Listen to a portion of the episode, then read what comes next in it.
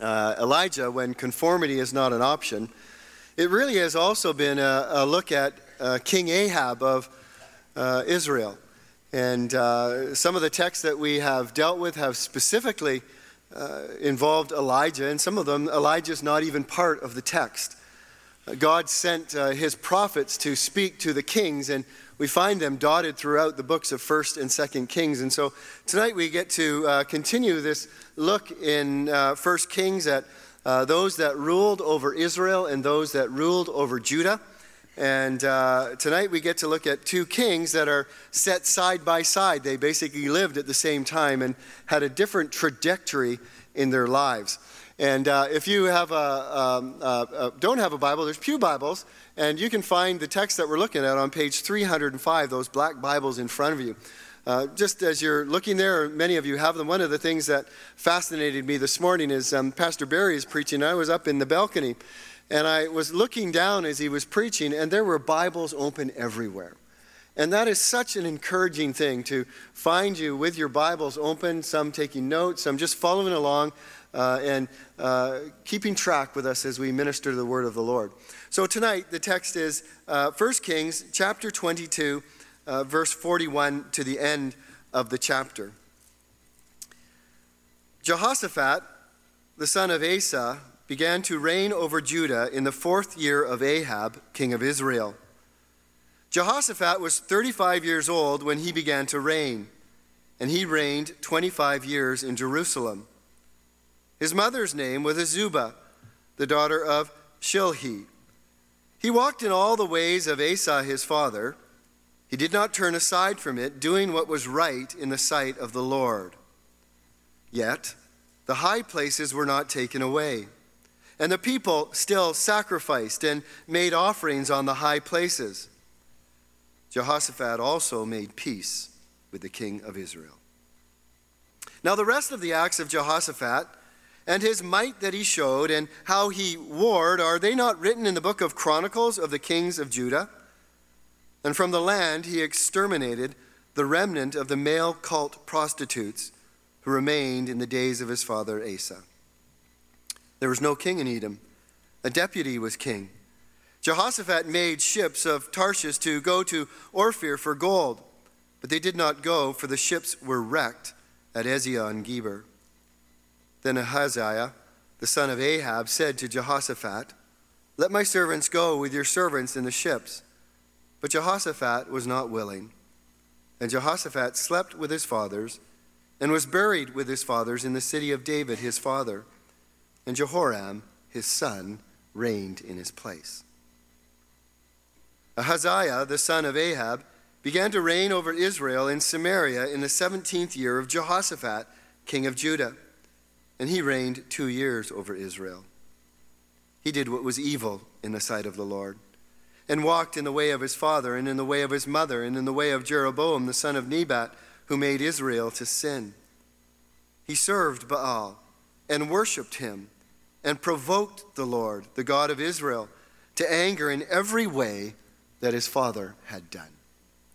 Father, we come before your word tonight now, and uh, on the one hand, it can appear just like another story that we can read in any history book, and there's a sense in which that's true because it is history and it is a recounting of events that took place.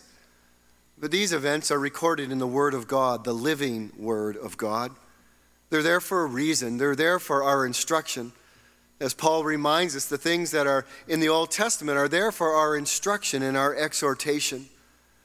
So I pray that tonight, as Pastor Barry leads us in these words and opens them up to us and explains them to us, and through the help of your Holy Spirit works to apply them to our lives, that we would heed the warnings, we would listen to the exhortation, and we would respond as your Spirit prompts us.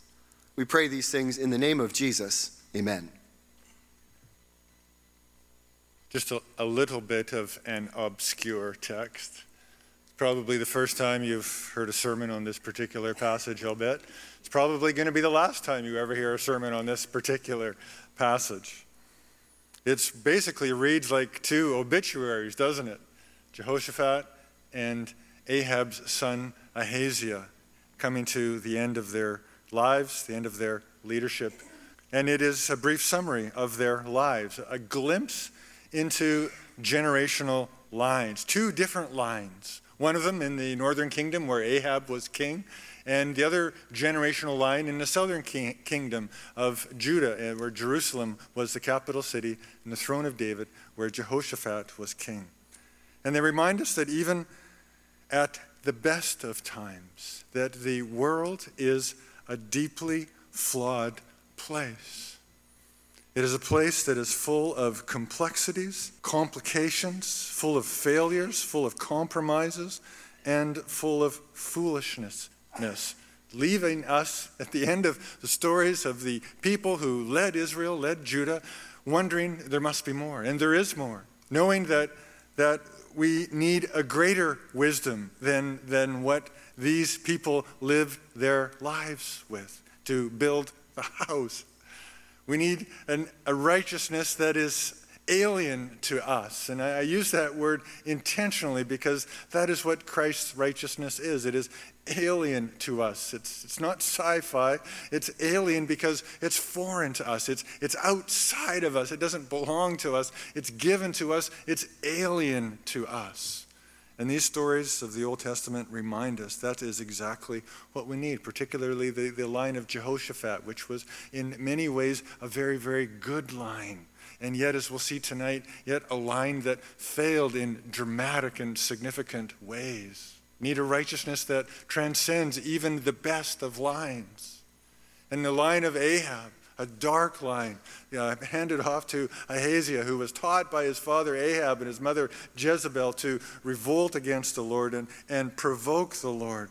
We need in this world a deep and profound mercy that reaches into those very generational lines also with the significant grace and mercy of God to reach people who live in those generational lines. These stories are, as Paul said, are the Holy Scriptures. And so they're more than, than just stories, they're more than just history. They are stories that point us to the greater story of how, or leave us, leave us waiting for and, and looking for the greater story of how God is yet preparing the world for a Messiah when you read these stories and you, and you get to the end of them and they're both resting in the grave, you realize that there is something so much, very much more needed. And that is the greater story of the Bible. All of these smaller stories point us to that greater story, which is the story of redemption the story of the gospel, the story of Jesus, who brings us all of the things that no generational line can ever, ever bring us. And it's into this world that these stories represent and all of their complexities and all of their difficulties and all of their failures and all of their compromises and all of their disappointments. It's into those very lives that the gospel comes, that the Messiah does come and he heals us and he saves us and he redeems us. Praise the Lord. As with any Old Testament story, there's geography involved, and so I want to just explain some of the things that are, are mentioned in the story. If, uh, if you've ever been to Israel, know that Israel has a southern port. I didn't know this until recently, actually.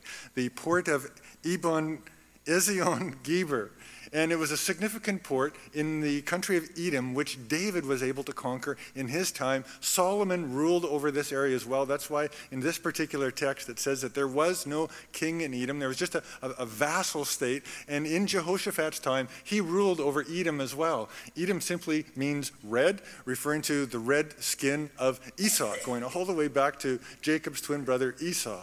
And this is where Esau's descendants lived. They were natural enemies to Israel and they were, at this point in history, were subject to the throne in Jerusalem in David's line. But there was a port, a particular significant port, because it gave access to a completely different part of the world than what the Mediterranean port does. If you leave from Tel Aviv and that area, you can go one way, but if you leave from this port in the south, you can go to a completely different part of the world. Of course, it's before the Suez Canal ever existed, and you could go to Africa, you could go to East Africa, you could go far, far away. And in Solomon, in his days, used this particular port to go for gold.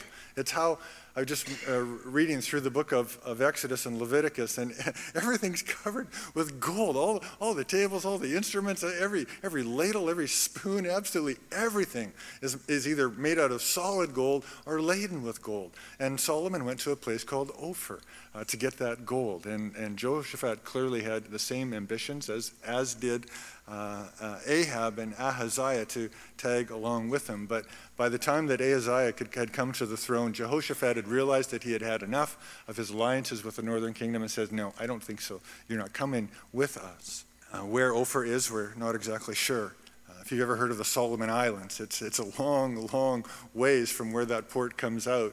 But it's where people thought, well, maybe this is where Solomon Islands is named after this very idea. This is maybe where, where Solomon went to get his gold. Perhaps the Solomon Islands are Ophir.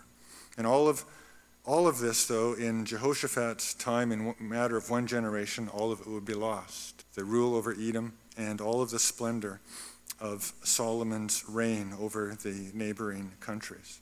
But the main point that I want you to get tonight is not simply remembering all the names and all the histories. I find the, the history very, very interesting. But that's not what I want to impress you with you tonight. I want to impress you with that greater story. The, the stories of which these push us towards waiting for, yet looking for, and that is the story of the gospel. And this is the main point that I want to get across tonight. If you don't leave with, with anything else tonight, this is what I would like you to please take home. That as these generations mingled, the generations of, of uh, Ahab in, in the northern kingdom of Israel, and the generation of Jehoshaphat in the southern kingdom of Israel, reigning over Jerusalem, as they mingled together with, with all of the complexities that they faced, with all of their failures, with all of their, their dashed hopes, these are the very things that the gospel has come into the world to heal. They, they tell of the very realities. They tell of the, the very kinds of things in which you and I still live in today, in our generational complexities, in our generational disappointments. I mean, a busload of 14 kids dead. And the good news of the gospel is that we're not simply told that we're going to live forever. The good news of the gospel is that we have a life that is entirely different than the world is experiencing in life right now. Think of the futility of that's all the gospel message was, is to just continue living on in these generational lines. If that's, if that's all we had, to say, well, you know, in, in Jesus you, you, you, can, you can live and you can, you can live longer. No, the, the, the gospel is so very, very much more than that. It is the story of which these stories leave us wanting, leave us looking for, where all of, all of the corruption, all of the things that come into generational lines and mess them up and distort them and make them dysfunctional and make them destructive in their behaviors, all of those things, Jesus will come again and he will root out entirely from this creation. And we won't simply live longer lives, we will live in eternity without corruption. It's a marvelous hope. And that's the gospel message that I want to leave with you tonight. So, two simple points that the gospel, first one is the gospel and only the gospel gives a perfection to even the best of family lines. Jehoshaphat's line was a really good line. He did a lot of really good things, a lot of reformation that he carried on from his father Asa. A lot of things that he did in taking Asherah poles out of the country and, and, and chopping them down and centralizing worship in Jerusalem. A lot of things that he did to get rid of the male prostitute cults and the perversion, the sexual perversion that went along with those things. But even to the best of lines, there is a perfection that lies only in the gospel, far and above even the best of family lines. Secondly, that there is a power for transformation in even the darkest family line. And this is Ahab. This is Ahab's line in, in which he established and, and, passed on to his son Ahaziah uh, a, a destructive, provoking of the Lord. And the gospel message has hope and power for transformation, even in the darkest of those family lines. First of all, Jehoshaphat's line. Jehoshaphat's father was a man named Asa, who was a godly king who served God. And Jehoshaphat walked in the way, in the same way that his father did in serving God. If you'd like to look more about the story of Jehoshaphat, I was at an event a couple nights ago and I heard the phrase jumping Jehoshaphat.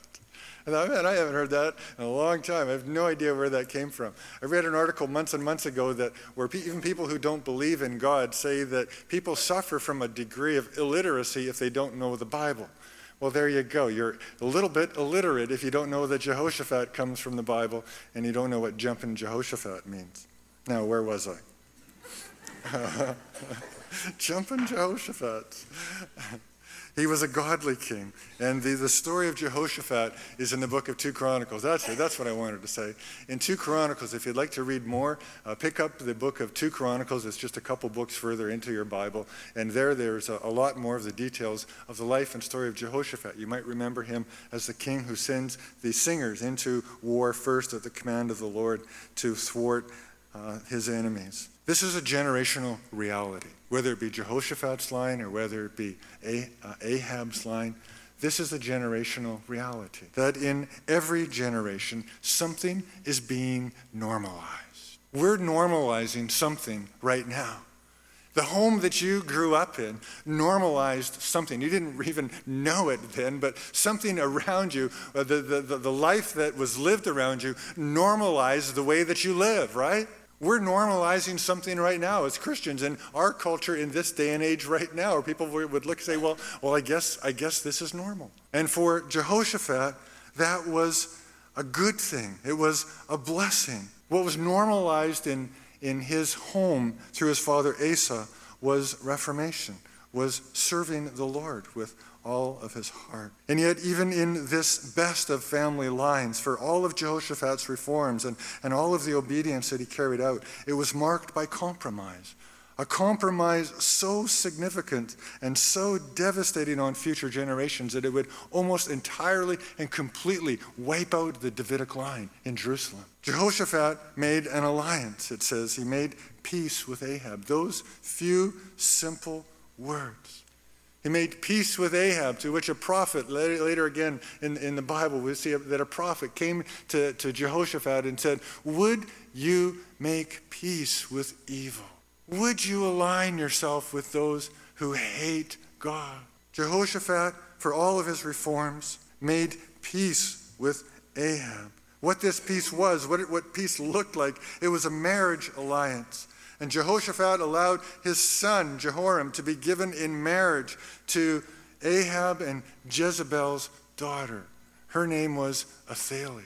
And Athaliah, do you know what you realize what that means? It means that Athaliah, Jezebel's daughter, became the husband of the king in Jerusalem after Jehoshaphat's death. And it says that his, her husband Jehoram, Jehoshaphat's son, served the Baals brought Baal worship into Jerusalem and taught them how to serve pagan gods. After Jehoshaphat's son died. Athaliah outlived him. In fact, she outlived the next generation in Jehoshaphat's line as well. And she ruled as queen in Jerusalem. Okay, this is one generation on from Jehoshaphat. Jezebel's daughter, and if you've been tracking with us and, and, you've heard a lot about, about Jezebel, Jezebel's daughter, her name is Athaliah, is ruling as queen in Jerusalem. And she slaughtered every one of the Davidic line except for one. A godly, or actually a godly aunt was able to steal away a young Joash as an infant and preserved him safely for six years. And that seven year, after seven years, at seven years old, they had had enough. And so some priests from the temple proclaimed Joash, seven years old, as king. And they took Athaliah out. These are the things that, that, that came into Jehoshaphat's line. And his son suffered a very horrible death. Jehoram. Actually, Elijah wrote him a letter. This is Jehoshaphat's son now, ruling in Jerusalem, married to Jezebel's daughter, serving the Baals. And Elijah wrote him a letter. This is what he says. He says, Behold, the Lord will bring a great plague on you and your people and your children, and your wives, and all your possessions. And you yourself will have a severe sickness with the disease of your bowels. You can squirm just a little bit. The disease of your bowels until your bowels come out because of the disease day by day for two years. This is the good line. This is the godly line. This is the line where it says that they, they, they served the Lord. This is the line that, that brought reformation. And yet, full of disappointments, full of compromise, full of, of complexities from one generation on from where Asa and Jehoshaphat lived. Here's, what the, here's the point. Here's what I think the, the, the, the reality is, is that religion is worthless if it's merely something that we carry on from our parents. There is no substitute for actually knowing the Lord. There is no way to actually possibly worship the Lord with integrity without actually loving the Lord. Why do you love the Lord? Because you know the Lord. Principle based religion will always find ways of compromise. Principle based religion, by that I mean, oh, well, let's make peace. That looks good. That sounds good. Good moral principles, good biblical sounding principles fail because they're not actually connected sometimes to the living God. There's no substitute for a real connection of knowing God, being submitted to His Word, and loving the Lord. He made peace with Israel. He made peace with Ahab. What do we make peace with today? What, what will the next generation say? What were you thinking? What do we make peace with? I love the dynamic and the necessity of, of an intergenerational worship. I always want to be involved with people older than me. I always want to be involved with people that are younger, me, younger than me also. I could easily uh, be involved in a, in a church very, very small, but I don't know that I could be involved in a church that wasn't intergenerational. Because every generation has their blind spots. I grew up thinking that I knew all the blind spots of my parents. And in tremendous arrogance, there were many, many things that my parents had that were wonderful value, inheritance of, of godliness that I didn't realize until I was older. And now I realize that I too, I have, I have blind spots. That it's helpful for people from multiple generations to be able to, to, to speak to them and say, well, why do you do that?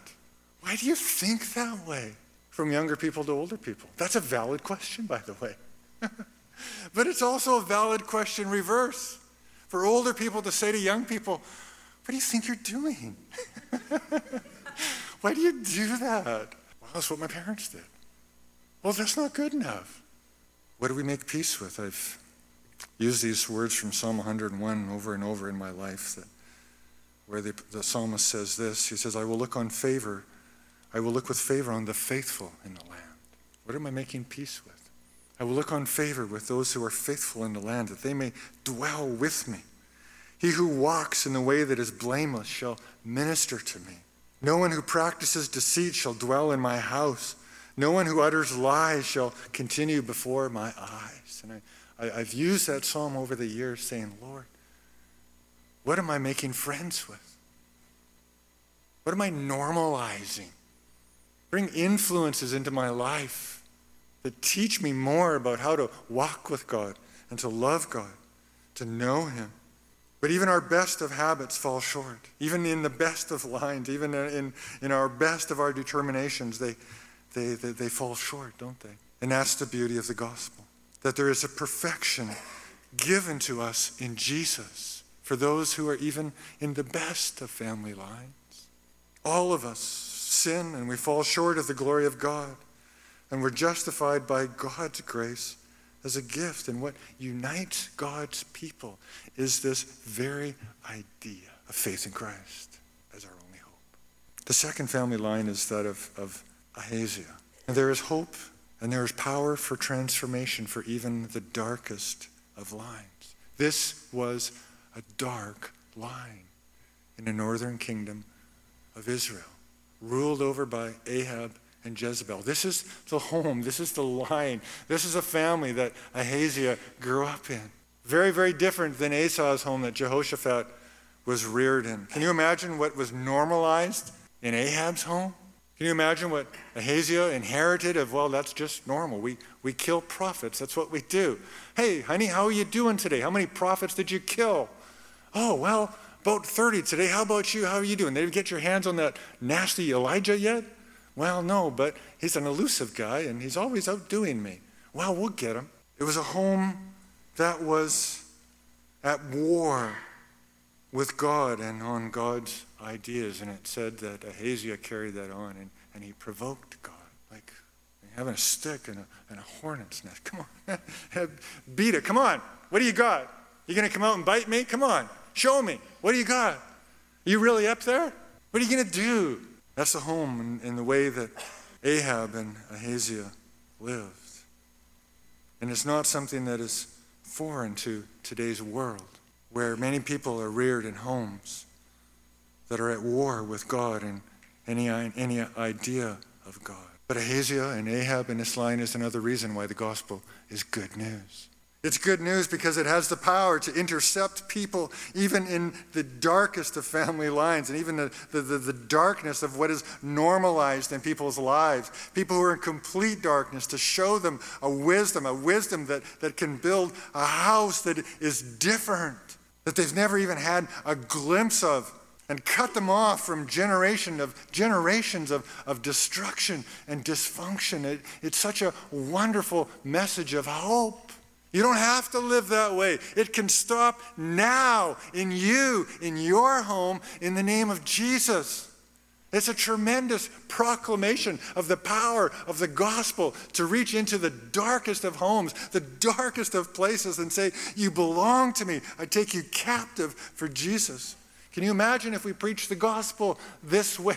If the gospel was merely only this message that you can come to Christ if you don't sin too much and if you have godly parents? What kind of message would that be? It wouldn't be a gospel message at all. Of the words of Peter in, in 1 Peter 1:18, where he says, he says this about the people that he is writing to. He says, knowing that you were ransomed from the futile ways inherited from your forefathers. There's the gospel. People who are ransomed from futile ways. See, in, in the gospel, it doesn't matter where you are, because where you are, Christ comes and he changes the direction that you're going. You might come from a family like Ahab, from a dark, dark family line. Generations of ingrained normalizing of things that make healthy relationships impossible, that make intimacy elusive. This is the hope of the gospel. Don't compare yourself with others. The question isn't so much what am I like compared to others. And a lot of people do that, and it's a, it's a really, really long, wrong way to look at yourself as, as a Christian, simply saying, well, what do I look like compared to others? The question for all of us, whether we, whatever kind of line we come from, the question is, where are we going? Are we being sanctified through real union with Christ? That's the question.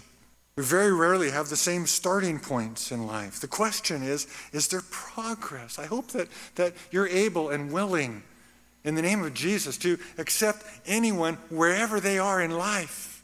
Doesn't matter where. The point isn't where they are, the point is where can they go in the gospel?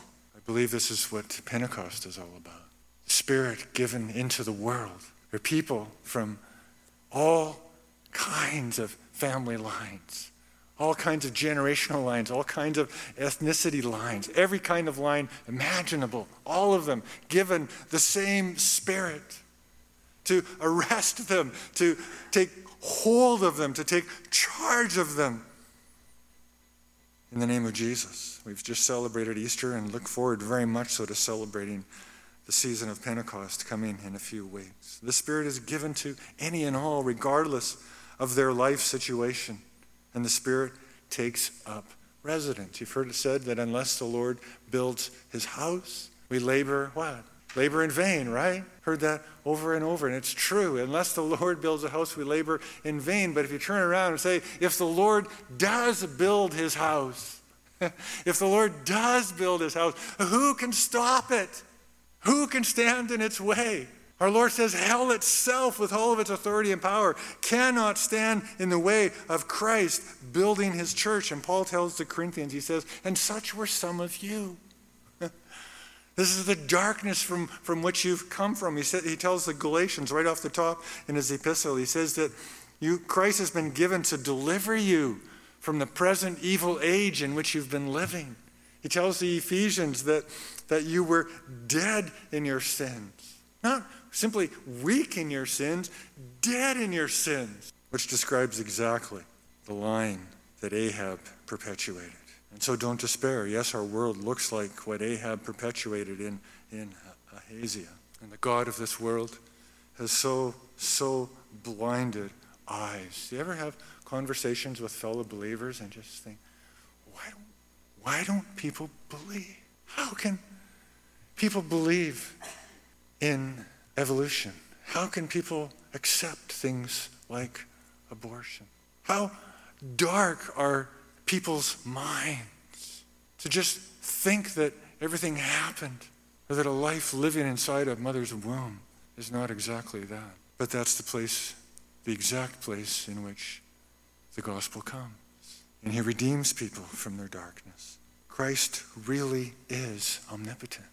He really does possess all authority. He really is Lord over all, even over all darkness. There is no generational or family line that can thwart and overrule the power of God and the purposes of God to take people captive for His Son and build His church. Where else would we be today with the gospel if it weren't for such a message of hope? In conclusion, as we come to the Lord's table, I want to remind that these stories show us that there is no there is no generation of Adam and Eve before Jesus that brought perfection. None, not one. Jehoshaphat is a New Testament name. You say, really? I've never noticed Jehoshaphat in the New Testament. That's because when you get to the genealogies in Matthew chapter 1, you just go, yeah, yeah, yeah, yeah, yeah. Jehoshaphat, Matthew chapter 1, verse 18. I'll tell you why you read the genealogies because it allows you to soak in this very idea name after name after name, generation after generation after generation. All of them, where are they? They're in the grave. That's exactly where they are, including Jehoshaphat and Ahaziah. They slept with their fathers. None of them could bring perfection. All of them lived and died as peoples whose generations were deeply marred with the complexities and the corruptions of sin. They're a who's who of people who did not bring redemption and who lived deeply flawed lives. Every one of them, yet looking for something more, looking for what was yet to come. And what was to come is exactly represented at this table in the body of our Lord. This is why the words of Jesus are so significant when he said, This is my body. This is my body. It's not Jehoshaphat's body, it's nobody else's body, but a body that truly brought righteous obedience to earth. And Jesus says that it's broken for you. For you. Is for you. The cup speaks of the new covenant. Jesus says very plainly that this is the new covenant in my blood, which means that we're not left merely to our own natural resources in the old covenant and, and, and the processes of, of, of obedience to a law, but the Spirit is given a new covenant where the Spirit is given to us to enable us to walk not only lives that are cleansed and washed of all of our sin and all of our corruption, but to walk in the newness of life in the power of the Spirit so that we can actually cast off our sins, as Romans 8 so clearly says, putting to death the misdeeds of the body by the Spirit. And we shall live. As we come to the table, I hope that you will understand the gospel message that is proclaimed to us. One that every generation that ever lived before Jesus looked to, looked forward to. A body that would, yes, finally completely bring complete perfection and, and an ability, a covenant that would enable us to live in the power of God.